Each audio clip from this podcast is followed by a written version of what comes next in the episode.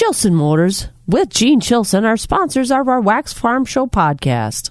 At Chilson's Corner Motors of Cadott and Chilson Chrysler Dodge Jeep and Ram, we have an excellent selection of certified pre-owned Ram models to choose from. Purchase a certified Ram and receive our seven-year, one hundred thousand mile warranty and its factory back coverage from Ram. A certified Ram offers a great deal of confidence and peace of mind with a seven-year, one hundred thousand mile warranty, and we now have a great selection in stock and ready for immediate delivery. And ready to get those farm chores done. Absolutely. To see all the models, call, click, or visit Chilson's Corner Motors of Cadott on the corner of Highway twenty-seven and X, or Chilson Chrysler Dodge on Business Highway fifty-three, or visit us on the web at chilson dot com. And remember, let our family take care of your family.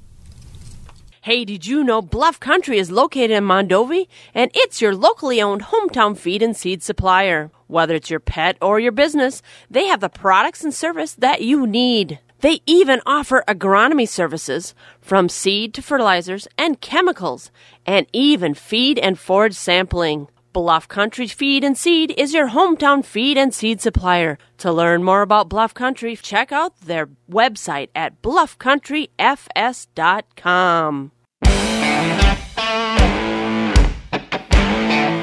It's the Wax Midwest Farm Report podcast with Joe Welke, Kristen Smith, and me, Bob Bosold. On a Friday morning, and we've got to take you more than five minutes as uh, we get chores done this morning here at the Shank of the Day on Wax one oh four point five. Bob and Joe with you this morning. Lots of things to talk about. The cheese makers, maple syrup producers, more money coming uh, out to farmers, processor, but not from the government. We'll talk about that as well. Markets will be closed on Monday, Memorial Day, and uh, our young ladies here in the farm department are sleeping in, so they said, I don't want to get up on Memorial Day and do a farm show. So we won't be here on Monday, I guess, or they won't be here on Monday. I'm never here on Monday, but uh, they won't be here on Monday. They're taking the day off and celebrate that with their kids, which is a good thing. And you're getting ready for a wedding, too, aren't you, Jill? Next week. Yes, I am. All right. Which daughter's getting married? Nicola's getting married. All right. Well, good for her. That's a good thing. So uh, she'll be, Jill will be taking a day or two off in the next week or two as well to get to her daughter's wedding. You got to, what, you got to, fancy new Carhartt's wedding dress? Yeah, yeah. I, actually, I'm not going to wear boots to this wedding, though. You're not? No, Holy, I actually... Six-inch spike heels or what?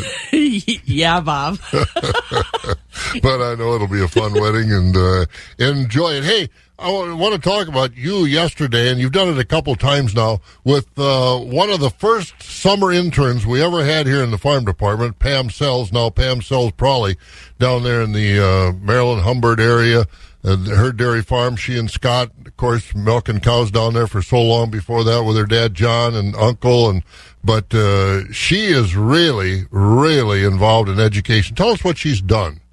She's part of the Adopt a Cow program, where students can adopt a cow. They go into the classrooms. Classroom teachers can adopt a cow, and the students get a whole curriculum related to the cow, from science to math to reading to social studies, that is provided to them in their classroom that's related to this calf that's born in September. Now, the calf is actually on the school grounds, or is it at the farm, or where is the calf? It's at the farm. Okay.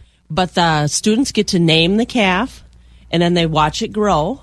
And the last, I did it this Thursday, and I did it the Thursday before, where I was a part of a station, and the students come to me, and I talk to them about that calf, and it's how it grows, the size it is now, how old it is, and they actually get to see the calf. And we're in the uh, maternity barn, so they get to see cows that are waiting to calve also. So they get to see a cow before it calves, and just some of the equipment that they use. Mm-hmm. And, and this was multiple school districts. What, Chippewa Falls was there yesterday, yeah, right? We had Chippewa Falls second graders there yesterday. Last week we had Whitehall third graders and Osseo fourth graders.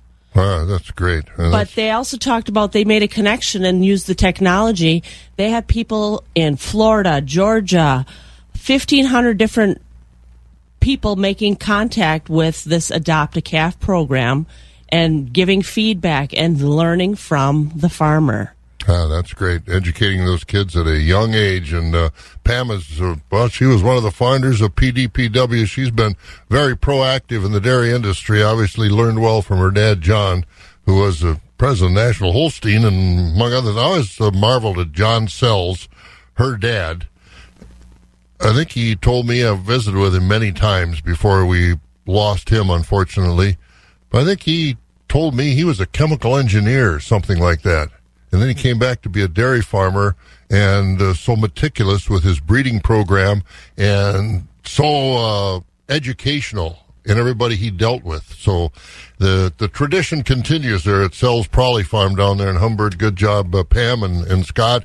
And uh, this is a program that continues every year. But the thing I like about it is the teachers actually get a curriculum talking about the calves, so the kids are learning that way. Yeah, and the connection... The technology, this is one place that I feel like technology has really been big. Yeah. The teachers can reach back and make those connections.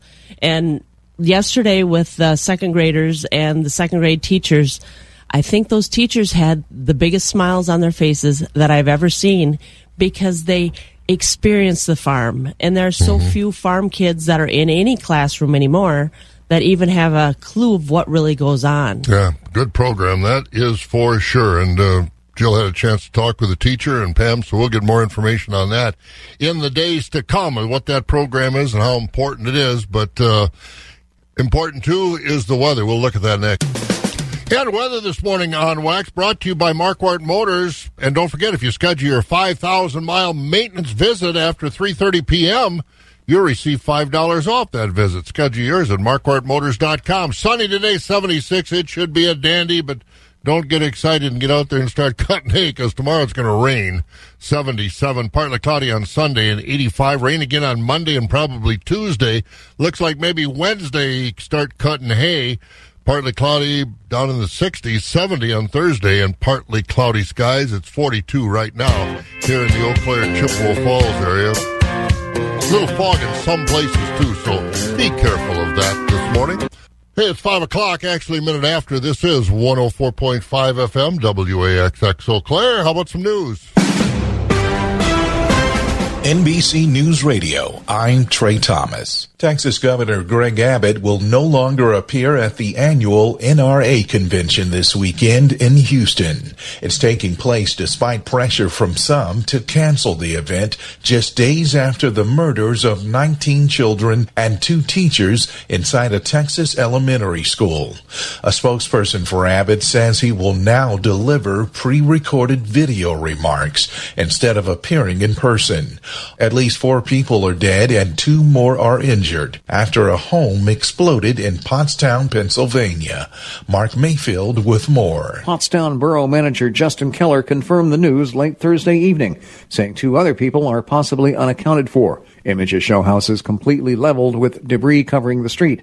W G A L T V reports that sixty people have been displaced from their homes because of the blast. Pottstown is located about forty miles outside of Philadelphia. I'm Mark Mayfield. The C D C is confirming nine monkeypox cases in seven states now. Cases have been found in New York, Massachusetts, Florida, Utah, Washington, California, and Virginia. C D C Director Doctor Rochelle Walensky says all nine cases are among gay and bisexual men. Monkeypox belongs to the same virus family as smallpox, but is a much milder illness. The Justice Department will not be bringing charges against two former F B I agents accused of failing to correctly investigate U S A Gymnastics doctor Larry Nassar. A report done by the Justice Department found failures by the F B I to investigate complaints from gymnasts about sexual abuse committed by Nassar. You're listening to N B C News Radio. Keeping it rural. Wax one oh four point five and the Midwest Farm Report. Yeah, probably not good hay and weather till about, oh, maybe next Tuesday afternoon into Wednesday. Today it's going to be sunny and seventy-six, so it uh, looks like it's going to be good hay and weather today, but then by tomorrow we're going to get rain. seventy-seven, eighty-five on Sunday, partly cloudy, then Monday and Tuesday rain, hot, ninety on Monday, eighty on Tuesday, partly cloudy Wednesday and Thursday. It's going to cool off, upper sixties on Wednesday, seventy on Thursday, and uh, hay's not quite ready yet anyway. Jerry Clark out in Chippewa County, uh, who is uh, good friend of ours. Of course, we got to get Jerry back in the program. Since COVID, I think we can probably get him back in here. But uh, Jerry was out walking a couple fields in Boyd on the Dirks farm. two hundred seventeen is the relative forage quality. That hay, nineteen inches tall. Out in Tilden on the Socorro farm, two hundred relative forage quality, twenty-three inches tall. So Fran Socorro won't have to make hay for a day or two, but I'm sure she's getting the hay bind ready to go. So, again, twenty-three inches tall in Tilden, nineteen inches tall in the Boyd area as far as that alfalfa is concerned. But uh, Rice Lake and Medford, forty-three degrees. Wausau at fifty-two this morning. Marshfield, fifty, fifty-one in La Crosse. Toma down at fifty degrees. Green Bay, fifty-four. Madison, Sun Prairie, fifty-five. Milwaukee at fifty-one. Here in the Eau Claire, Chippewa Falls area, a little cool. And you said a little fog out there, too, this morning, huh? It was pretty foggy on the way in. All right, so be careful of that. Again, forty-two degrees right here. Farm markets are brought to you by Rural Mutual Insurance. Rural Mutual Insurance, keeping Wisconsin strong. You may know Rural Mutual Insurance as the number one farm insurer. But did you know they also offer a competitive home, auto, business, and life insurance? They make it convenient to bundle your insurance while saving you time and money. Visit rural mutual dot com to learn more. Rural Mutual Insurance, keeping Wisconsin strong. Wax one oh four point five and the Midwest Farm Report. Once again, Rural Mutual Insurance bringing us the markets on a Friday morning as we're eight minutes after five o'clock. And, Jill, as we're getting to the end of the week, and, again, check ahead with your sale barn, your local sale barn as far as Monday activities. But I know Board of Trade and uh, Merck, things like that, they will be closed on Monday. So uh, what do we got for livestock numbers this morning? Choice-fed beef steers are one thirty-six to one forty-nine with mixed at seventy to one thirty-five. Choice-fed beef heifers are one thirty-eight to one forty-three and a half with mixed at one sixteen to one thirty-seven. Choice-fed Holstein steers are one twenty-two to one thirty-one with selects at ninety to one twenty-one. Cows are sixty-four to ninety-six and a half. Bulls are sixty-four to one seventeen. Butcher hogs are sixty to ninety-three, with sows forty to fifty-six, boars twenty-one to twenty-seven. New crop market lambs are one eighty-five to two twenty-seven and a half, with feeder lambs at one fifty to two seventy-five. And the ewes are at eighty-five to one thirty-two and a half. Small goats are fifty to two twenty-five. Medium goats are one fifty to two sixty. Large goats are two fifteen to four twenty. Very good. And at the Mercantile Exchange, livestock futures are, well, let's call them mixed. Uh, that's what live cattle.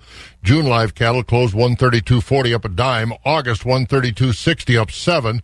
October one thirty-eight seventeen, down two. And December live cattle one forty-three eighty-two. Down a dime. Feeder cattle were lower across the board. We got the August contract one sixty-six sixty-seven, down a dollar twenty-seven. September one sixty-nine seventy-two, down a dollar thirty-two. October one seventy-two fifty-five, down a dollar ten. And November at one seventy-four seventy, down eighty-seven. Hog prices were higher yesterday. June uh, lean contract hogs one eleven ten, up two oh five. July hogs one eleven eighty-two. That was up three eighty-seven. August at one ten twelve, up two forty-two, and October at ninety-four thirty, that was up two oh two. The Board of Trade uh, kind of mixed yesterday. Corn was down on this China-Brazil deal, and reportedly that's a pretty big deal as far as the amount is concerned. Beans were higher as meal and oil are up, and also these diesel fuel prices demand biodiesel also up. And, uh, again, those prices uh, higher. But uh, overnight, how'd they do? July corn up a fraction overnight, seven sixty-five this morning. The oats down a nickel at six eighty. July wheat up two at eleven forty-five. Soybeans for July, yeah, they were up nice yesterday and up two to three cents this morning. July beans sitting at seventeen twenty-nine a bushel. Soybean meal down twenty cents overnight at four hundred twenty-eight dollars a ton. Barrel cheese down a cent and a half, two twenty-eight and a half. Blocks down two at two twenty-eight. Butter down a half at two eighty-nine. Class three mixed May up eight at twenty-five nineteen. June up a nickel at twenty-four twenty-five. July down eight at twenty-four thirty-seven. August down two at twenty-four eighteen. And September was unchanged at twenty-three ninety-four. We look at the markets. And the market's brought to you this morning by Rural Mutual Insurance, just as they are every morning. Agriculture. It's a Wisconsin way of life. Wax one oh four point five and the Midwest Farm Report. It's time again for our Alcivia Co-op Talk, a regular feature that helps you better understand the depth of resources available through Alcivia Cooperative. All together now, you can find more at alcivia dot com. Happy today to be joined by their Chief Operating Officer. That's Rodney Bolvich. Rod, let's talk just a little bit about the conversations going on these days. Boy, it is a busy time for all of Wisconsin agriculture. How are you keeping up? Well, we're certainly trying to meet the needs of our producer members, and uh, today that can that can vary from uh, staffing challenges to parts challenges as we have breakdowns with our field application equipment, making sure that we've got the parts that to make those repairs to get back at it and make sure that the product is getting on the field. Mm-hmm. You know, whether that is trucks or the field application equipment, that's certainly something that we were well aware of over the winter, and tried our best to do preventative maintenance on those machines. And uh, even still, the best preventative maintenance plan still tends to have breakdowns from time to time. And uh, we're trying to minimize that as much as we can, but that's certainly something that's front and center on our minds as we go to the field every morning. And I bet there's just a bunch of farmers nodding their heads in agreement on that. Let me ask you, Rodney, before we had the pandemic, there were many agribusinesses, retailers, uh, many people in manufacturing that had uh, that just-in-time attitude about uh, bringing in supplies. Nobody really had a lot on hand because the systems were working to bring it in just when you needed it. Has that at all changed at Alcivia, your perspective, how you approach things? Share with me that. Well, our perspective has changed some. We're trying to be as proactive as we can, as we always have been. But as we look at the changing in technologies, making sure that we have enough parts on hand, if you will, that are wear parts, but then making sure that we're in communication with our suppliers, vendors, making sure that they have what we need as as quickly as possible to get us back up and running.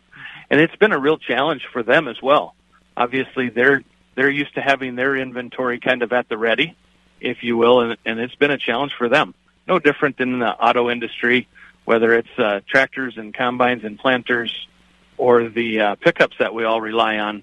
It's been a it's certainly been a challenge these last couple of years. If you're just joining us, welcome to Alcivia Co-op Talk. Rodney Bolvich is along with us, Chief Operating Officer for Alcivia. You know, I can't help but imagine what your spreadsheet looks like these days, Rod. You know, you are now watching your inventory, those trucks, those spreaders, even those parts. You've got so many more locations that you're trying to manage and monitor. I think that would be a challenge, but also a benefit when it comes to available uh, resources, making sure you've got places to put things when they show up. It's got to have been an interesting dynamic you've worked through. Yes, but at the same time, we have all of the same people, or many of the same people, and overseeing those locations. So it's more locations for us, but the staff is still in those places. So it's really a, a continuing of what the legacy co-ops had before and how we can improve on that.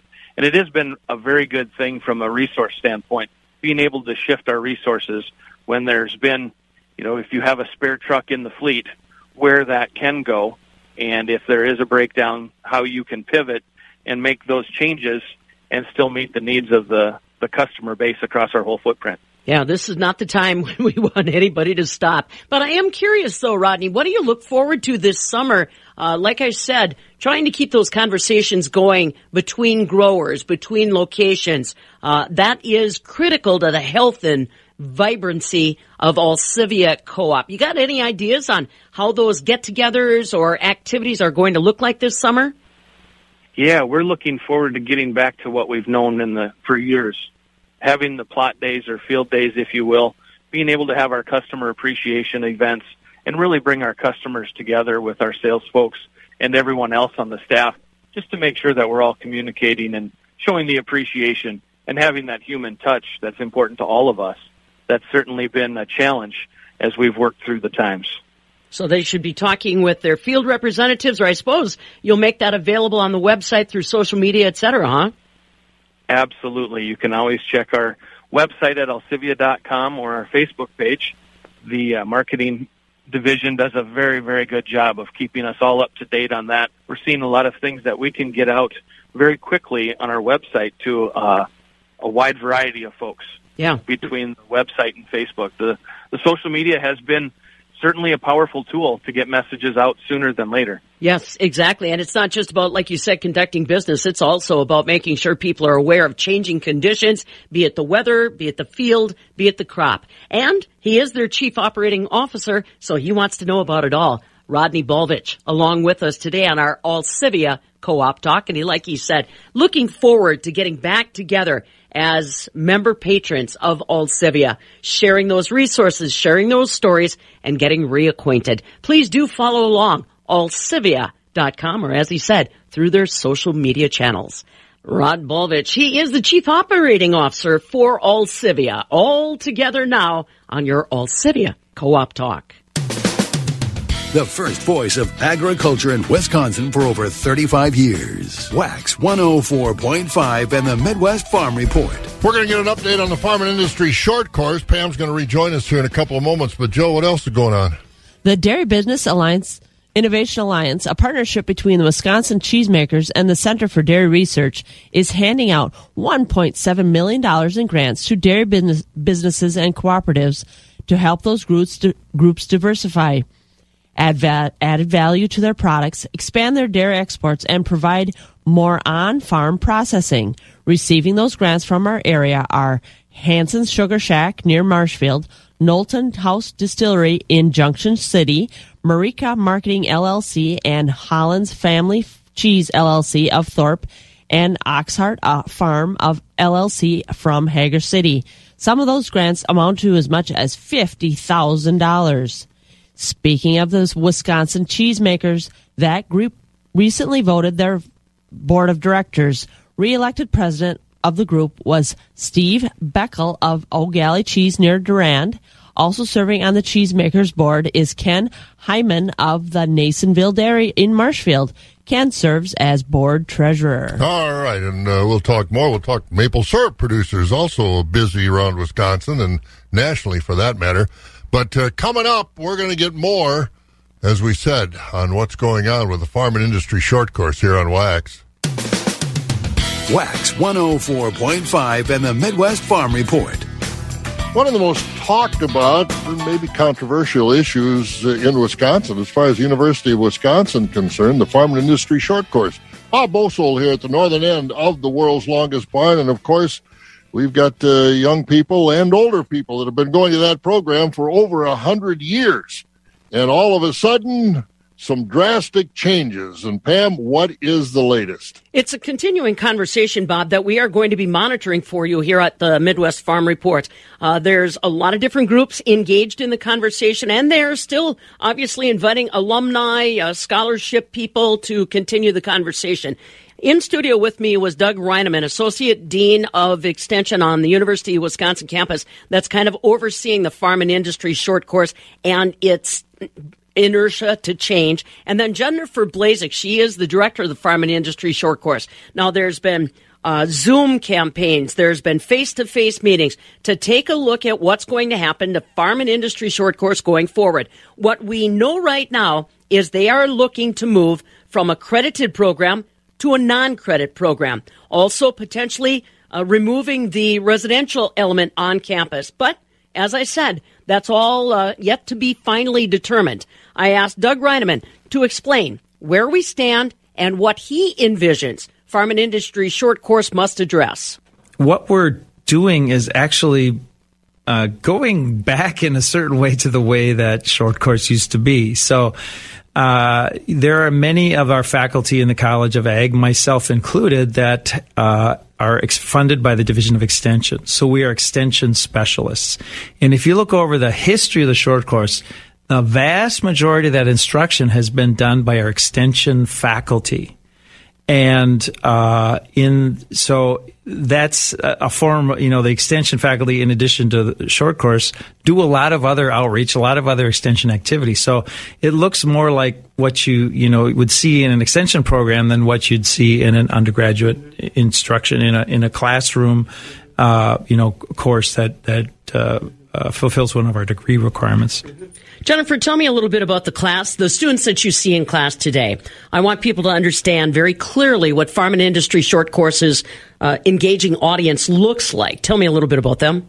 Yeah, so it's changed over the years from some of when our alumni went through. Obviously, we have women in the program now, and uh, this year we had probably the biggest class of women um, as far as percentages.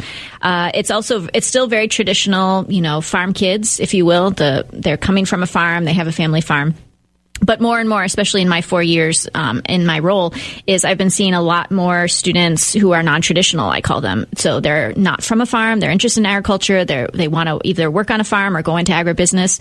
And so you're seeing more and more that that shift is changing, which is very similar to the demographic shift in, in the farming community too, right? You're seeing having there are less farmers, less farm kids. So we're seeing more non-traditional. It's just that they still have either friends or par- family members who went through Fisk or knew someone who went through Fisk. So that's how they're entering the program. And to a large extent, that's how you've been recruiting for years and years and years. Tell me about the stark differences between how those students interact with one another, maybe interact with mom and dad back home, versus some of the traditional ways, like you said, that we had recruited. Yeah, so a lot of times um, F F A is a big recruiter for us. You know, a lot of the um, F F A advisors, the ag teachers, they already know about F I S, so they're sending a lot of students. Um, what's really interesting is uh, the non-traditional students, um, they are, this year I would say we had a better job of them integrating into the community, because um, a lot of times, you know, in the hallway or in the rooms or when they're doing social activities, it's all farming talk, right? Like favorite tractors, mm-hmm. color tractors, mm-hmm. you know, what's the newest uh, bulls that they're looking at breeding. And so a lot of non-traditional students have trouble entering those conversations mm-hmm. because they aren't, you know, that's not their traditional lingo that they and comfort with. So there's a little bit of that uh, community that it's playing to helping, making sure both communities feel as part of one big community when they're here on, on campus. And that takes a little time. It also takes friendships. That helps, you know, having some of our amb- Fisk ambassadors, the student ambassadors, kind of helping manage those relationships. But also it's the, like you said, the marketing is where those students located. They're not necessarily coming through F F A. Some are, but you know, more and more now, but not traditionally. And then the farm shows, they're not at the farm shows like Farm Tech Days and W P S Farm Show. So it's a lot of, you know, finding, going through schools, um, classroom visits that uh, needs to get those students, especially the non-traditional students who are not coming from traditional pathways in agriculture. Well, and to that point, we have to realize that there are some expectations of Fisk as a standalone program. Fisk has to fund itself, essentially. Doug, talk to me a little bit. You've got in your mind, if not on paper, if not as part of an operating document, some specific goals that Farm and Industry Short Course must meet. Uh, just because it was here one hundred years ago does not mean it's going to be here one hundred years from now. Well, that's, uh, you know, the, the course, the short course has always been self-supporting through tuition. And so there's Part part of the you know the cost of, of coming to the program is tuition, which covers the instructional component, and then there's a there's a housing cost, and and so um, it's always been the case, as with all of our programs, that uh, we need to cover our costs through tuition, and, and housing costs need to be covered, the full costs need to be covered. There's so the, the, you know there's I've heard people have some sort of an idea like, certain things are subsidized. Well, nothing is really subsidized, right? We we we have to we survive on on tuition and and housing fees, and uh, so that's you know that's the sort of the economic side of things. And uh, we have to figure out a model for the number of students. You know, can we can we run this type of program with that number of students? And there are certain costs required to run Uh, certain types of programs. Now, I had heard one hundred students, something like that, would be a, a good ideal to, short, to shoot for. We are going to go through some growth changes here. Explain for people in clear, understandable language, twenty twenty-two is going to look very different than maybe twenty twenty-three, certainly than twenty twenty-one. Explain that, Doug. So twenty twenty-one uh, was was basically the old model, and uh, so we had, I'm turning looking at Jennifer here, thirty-some students, thirty-five, thirty-five oh, students, uh, you know, tuition-paying students. And so um, uh, in in the coming year, twenty twenty-two, uh, we we are having a very limited number of offerings, which means that, of course, our tuition dollars are, are going da- will likely go down considerably. There are still some offerings, and Jennifer can talk about that. Uh, but also, you know, our costs are going down because we had, there was a lot of cost for instructors. And that's one of the things that sort of changed with Fisk over the time is that, uh, like I said before, traditionally, a lot of the instruction, in fact, most of the instruction was done by extension faculty. And the instruction has sort of moved to academic staff and uh, external Uh, instructors, and there's a cost to that. So the cost of the program was actually sort of going up if you look at it that way. So, you know, we we, we think, you know, we can survive this coming year uh, with our, you know, reduced income because we're going to have reduced costs. But again, in twenty twenty-three, whatever we roll out in twenty twenty-three uh, is going to have to carry its weight in terms of the cost of the program. And, you know, we kind of anticipate that twenty twenty-three might be a building year. We might not get our full enrollment, and it's probably going to take us a while to kind of build up to a, a steady state enrollment number. And, you know, that is actually a, a cost that the college has is, is been willing to bear. And again, an update on the Farm and Industry Short Course from the folks that uh, lead that course. Pam had a chance to visit with them, and it's uh, not a done deal yet as far as, I mean, they're pretty well on their path to the future of the Farm and Industry Short Course, whatever it may be. But again, changes obviously in the wind and already are apparent in the Farm and Industry Short Course, like it or not. five thirty in the morning, Morgan's here. We'll get some news up. For those who work in acres, not in hours, Wax one oh four point five and the Midwest Farm Report. twenty-nine minutes before six o'clock, you get forty-two degrees, sunny, seventy-six today. What a beautiful day. I don't know how Morgan's going to enjoy it out in her garden or sunbathing. Uh, what are you going to do?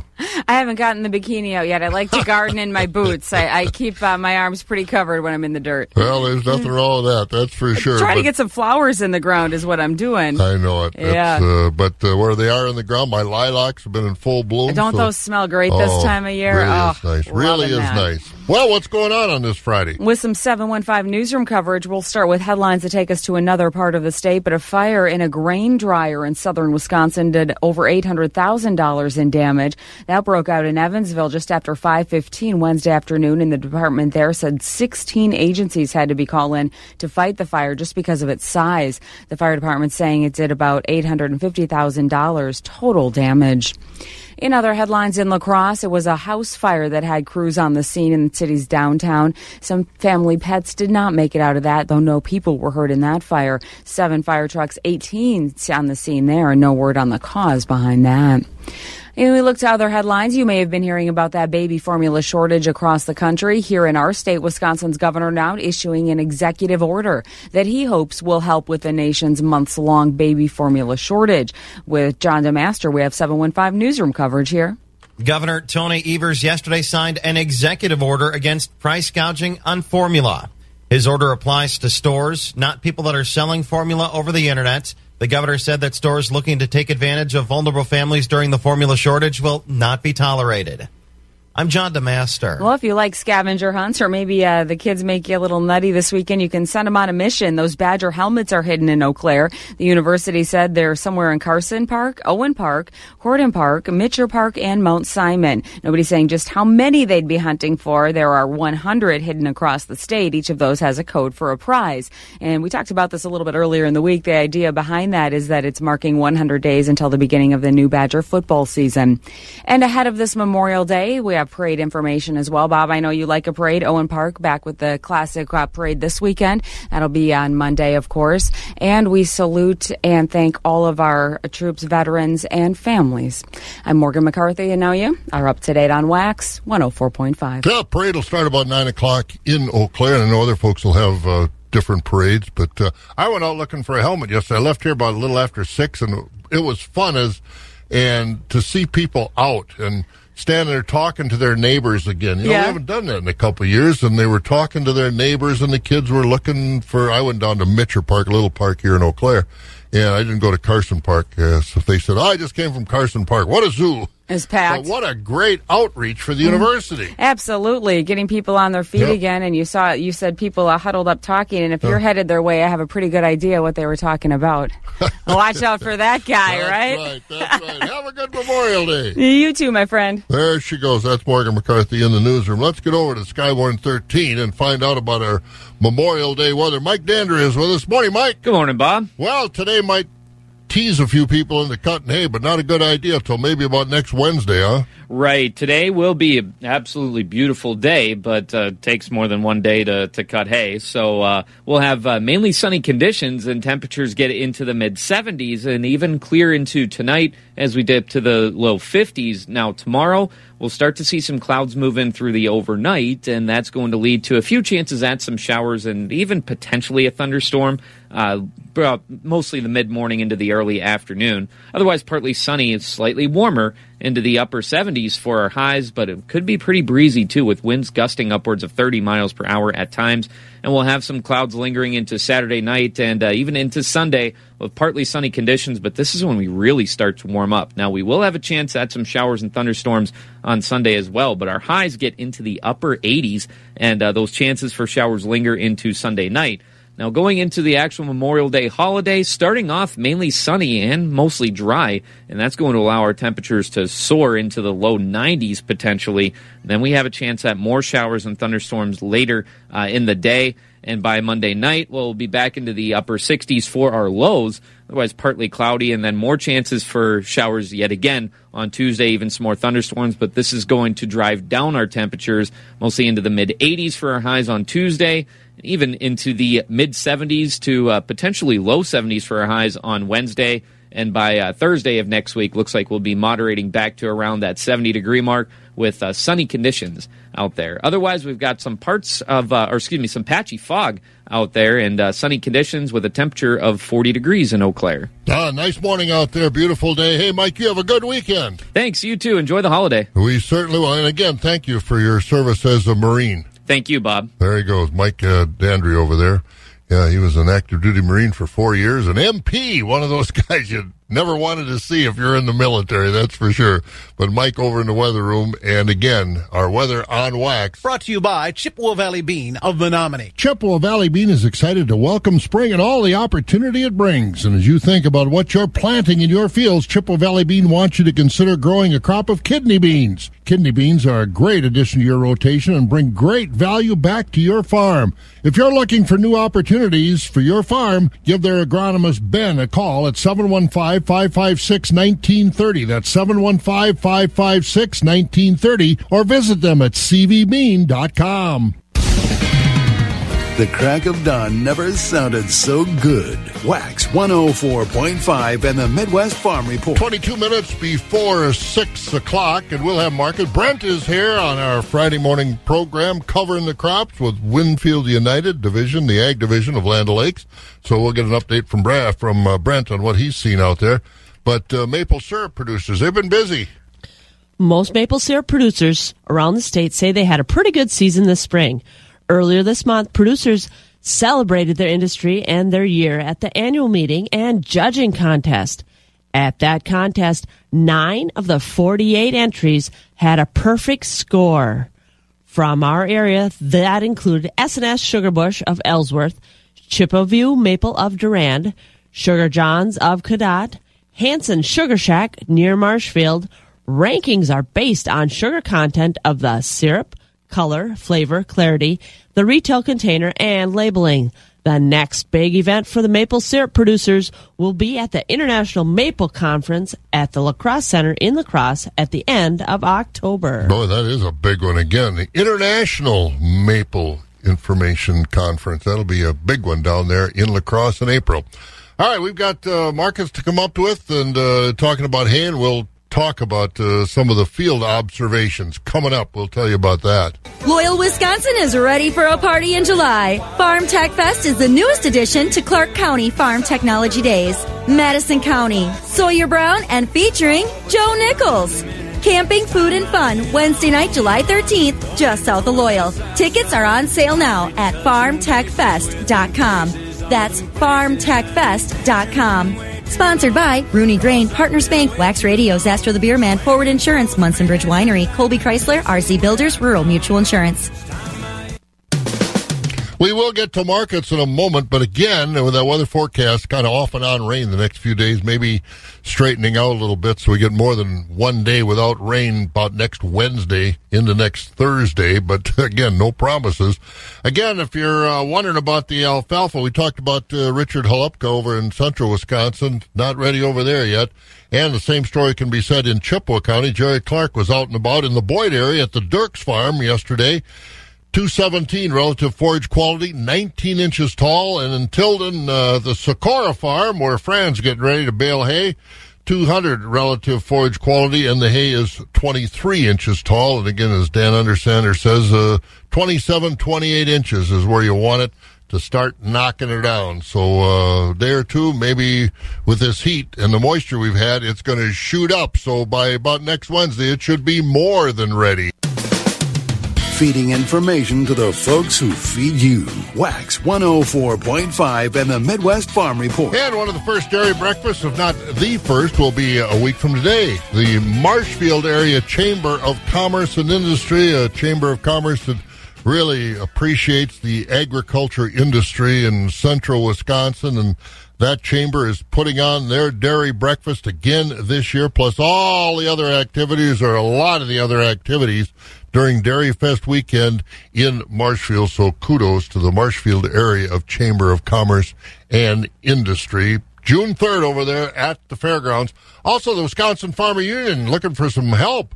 They're currently hiring a government relations director, a person that works with uh, rural organizers, or actual rural organizers themselves, to go out and uh, work on policy development with the farmers, membership and things like that, and the summer staff, and of course uh, very active up at Camp Kenwood. So if you're interested in uh, government relations work or being a rural organizer in various counties around uh, the state for the Wisconsin Farmers Union, contact them at uh, the Wisconsin Farmers Union. Contact Danielle Envick, and Danielle's at seven one five, four seven one, zero three nine eight. We're going to get caught up with the markets next right here on Wax, but again, not far away, fun in Clark County. Ready for a fun night of country music? Loyal, Wisconsin is. Farm Tech Fest is coming, hosted by Rail Acres and Rustic Occasions just south of Loyal on Wednesday night, July thirteenth. Farm Tech Fest featuring Madison County, Sawyer Brown, and Joe Nichols. On-site camping is also available, so get your tickets now at farm tech fest dot com. Sponsored by Partners Bank, Rooney Grain, Wax Radio, Zastro the Beer Man, Forward Insurance, Munsonbridge Winery, Colby Chrysler, R Z Builders, and Rural Mutual Insurance. Keeping it rural. Wax one oh four point five and the Midwest Farm Report. It's thirteen minutes before six o'clock, forty degrees out there and a bit foggy, so slow down and turn on your lights. We're going to be going to Jim Lindsay and hearing from Equity Altoona. Choice beef steers and heifers, one dollar fifteen to one dollar thirty-eight. Choice dairy cross steers and heifers, one dollar ten to one dollar thirty-five. High yielding choice and prime Holstein steers, one dollar twenty-five to one dollar thirty-three. We had a top of one dollar thirty-four. Choice Holstein steers, one dollar ten to one dollar twenty-four. Select underfinished heavyweight oversized steers and heifers, one dollar nine and down. Top twenty percent of the cull cows sold from seventy-eight to eighty-six. We had a top of ninety. sixty percent of the cows sold from fifty-seven to seventy-seven. The bottom twenty percent of the cows sold from fifty-six and down. Cull bulls sold from seventy dollars to one dollar. Thin, full horn, and lightweight bulls all discounted. eighty percent of the ninety-five pound and up Holstein bull calves sold from fifty dollars to one hundred fifty dollars per head. Light pork quality calves sold from fifty dollars per head and down. Quality beef calves sold from one hundred dollars to one hundred seventy-five dollars per head. Here are prices for fancy vaccinated feeder cattle from our last sale, which was held here on May twentieth. three to six hundred pound beef steers, one dollar twenty to one dollar ninety. six to nine hundred pound beef steers, one dollar fifteen to one dollar eighty-seven. three to six hundred pound beef heifers, one dollar fifteen to one dollar seventy. six to nine hundred pound beef heifers, one dollar ten to one dollar fifty-eight. three to six hundred pound Holstein steers, ninety to one dollar forty-four. six to nine hundred pound Holstein steers, eighty to one dollar twenty. We're now selling organic cattle on Tuesdays at the Altoona Market. Please have all cattle and appropriate paperwork to the barn by eleven a.m. the day of sale. Our next special feeder sale is Friday, June third. All feeder sales are live on Cattle U S A. If you have any questions about how to register as a bidder on Cattle U S A or to consign cattle to upcoming sale, feel free to give us a call at seven one five, eight three five, three one zero four. To check out our early consignments, go to the Equity Livestock Market Consignment page and click on the Altoona Market. This has been Jim Lindsay reporting from Equity Livestock in Altoona. Have a great day. More markets. Let's get over to Equity Stratford. Jerry Fitzgerald is with us. Good morning, Jerry. Enjoying the sun already this morning? Well, but good morning to you, Bob. Yes, we are. We got to be got to be a little careful. We don't want to get sun, uh, sunstroke right away here, no, so we got to kind of no. no. So we'll keep you inside doing the markets. Wrap up the week for us, if you would. I'll do that, Bob. Thank you, and good morning, everyone. A summary from yesterday, Thursday, and this past week here at Equity Stratford. We'll uh, start out with the fed cattle. Uh, charge grading uh, beef steers and heifers this week. We're selling mostly from uh, one dollar seventeen to one dollar thirty-eight. Choice grading Holstein steers, mostly from one dollar twelve to one dollar twenty-two. High-yielding choice, strictly prime Holsteins on the close here at one twenty-two to one twenty-nine. Select grading cattle under finished cattle, uh, mostly one oh eight and below. Cow market uh, much lower yesterday at the end of the week here. High-yielding Holstein cows in yesterday's auction, we're selling from sixty-eight to seventy-nine. Extreme top on the cows this week at Stratford, ninety-four and a half on a beef on beef cows. Uh, that was on Wednesday's auction. Uh, most of the cows yesterday were selling between fifty-five and sixty-seven. Thinner, plainer cows below fifty-five. On the on the uh, bull trade, better quality bulls mostly from ninety up to a top of one fourteen. Calf market uh, this week, steady to weak trend on the calves, good quality, ninety to one thirty pound Holstein bull calves. On yesterday's auction, mostly from fifty to one forty. Uh, earlier in the week, we did see some bull calves up to one fifty-five. Heifer calves this week, mostly thirty to fifty. A few up to sixty-five and seventy on Monday's auction. Uh, beef calves, mostly from one fifty to two ninety-five. And we did top at those at three forty on Monday. And I just want to take a look at the schedule next week here at Equity Stratford. Of course, Memorial Day, we will be closed, and we will reopen on early Tuesday morning with the uh, Tuesday. We will, have, of course, have the uh, hay and straw bedding auction, uh, market auction, and also baby calves on Tuesday. And our next feeder cattle sale will be Wednesday. So, again, uh, folks, uh, enjoy uh, the Memorial Day weekend, and uh, certainly want to salute all of our all our veterans, both deceased and living among us, for their great service. So.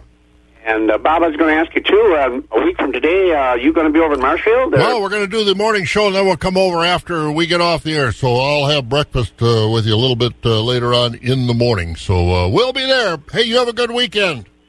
You also, Bob, you and Joe, and we'll talk to you guys next week. There we go. Jerry Fitzgerald at the Equity Stratford Sale Barn.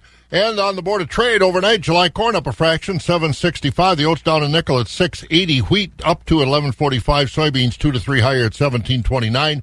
Meal down twenty cents at four hundred twenty-eight dollars a ton. Country elevator prices. Wheat and grain, Chippewa Falls and Connorsville location. Corn's at seven oh five with soybeans at sixteen seventy-six. Doomer's grain of Holman and Buck Country Arcadia. Corn is at seven twenty-six with soybeans at sixteen ninety-five. And at the D T N screen, golden plump corn seven forty-two a bushel today. At Baldwin and Mondovi, six ninety-five on the corn, sixteen fifty-nine on the beans. Durand, sixteen fifty-nine on the beans, six ninety on the corn. Elmwood, six ninety-five and sixteen sixty-four. At Fall Creek, the corn is at six eighty-five, beans sixteen forty-eight, seven dollars a bushel for corn at Osseo, sixteen sixty-three on the beans. Elk Mound, seven oh three and sixteen seventy-five. Sparta, six ninety-eight and sixteen seventy-four. Ellsworth, six eighty-five on the corn, sixteen thirty-six on the beans. Ethanol plants, Boyceville, seven forty-five. Stanley, seven fifteen. New Richmond corn at seven eleven. Barrel cheese, two twenty-eight and a half. Blocks, two twenty-eight, both down a little bit. Butter down a half at two eighty-nine. May class three up eight. And that's twenty-five nineteen. June up nickel, twenty-four twenty-five. July down eight at uh, twenty-four thirty-seven. August down two at twenty-four eighteen. September's unchanged at twenty-three ninety-four. Brent joins us next as we cover the crops on Wax. Agriculture. It's a Wisconsin way of life. Wax one oh four point five and the Midwest Farm Report. And Brent Wink is with us on a Friday morning at our Winfield United uh, program covering the crops. Well, you don't you don't cut hay anyway, do you, yourself? Yeah, we oh, actually have some dairies, so yep. Oh, good. All right, so, but you haven't cut it yet, but it's getting no, close. Yeah, it is. So kind of uh, expanding on your talk a little earlier, but just wanted to talk this morning about a little cow-chow discussion and highlight some points on alfalfa and the harvest. So uh, first off, you know, alfalfa stem fiber produced, or the N D F, during uh, cool growing conditions actually is a little more highly digestible. So it's ideal for dairy production, for high milk production. Our first crop, alfalfa, generally, generally provides the highest yield, about forty percent of our yield for the year, and actually some of our highest forage digestibility. Because of that accumulation during the cooler temperatures, we have more highly digestible crop than we do later in the year. Then we really, kind of along your discussion from earlier, we want to be cutting first crop at about twenty-eight inches of height. You get much above that, you start lodging. You're hearing some of those reports of nineteen to twenty-three inches. Our research kind of dictates about an inch per day of growth, and every inch accumulates an additional one hundred twenty-five pounds of dry matter. The other part, uh, plant height, largely accounts for growing degree days, as plants accumulate heat units and grow faster or slower based on uh, soil and air temperatures. So obviously our soils are still very cool this year compared to a ten-year average. We're actually tracking almost fifty percent behind from twenty twenty-one on growing degree days. So our height is obviously behind as well. So while the calendar says we should have been cutting a little while ago, the alfalfa crop is, is uh, just fine. Another point I wanted to highlight was do not leave the leaves. You know, the leaves of the alfalfa are four hundred plus relative feed value, while the stems are sixty to seventy relative feed value. So if producers are complaining about lower than expected quality, it certainly could be a leaf loss situation. You can pull sample, samples at the bunker. We've been running these leaf uh, tests for last several years now, and an alfalfa plant or standing in the field, the tonnage is represented by about fifty percent leaves and fifty percent stems. Then once we start cutting and merging and all of that is when we can really have a huge impact. So too aggressive with the flails or conditioning is taking leaves off. Too aggressive with the merger or the speeds with the merger, or if we're merging and chopping too dry. That big cloud you see rolling across the field from the merger or chopper is always leaves, never stems. So make sure that you're doing what you can. Some of our tests, you know, we start at fifty-fifty. We've found some growers that are down to thirty-five percent leaves left by time it gets to the bunker. Some of the best dairies we find are still in that maybe forty-five percent leaf to stem ratio. No matter how good we are, we always seem to lose some of them. So uh, definitely another thing to keep uh, a mind of.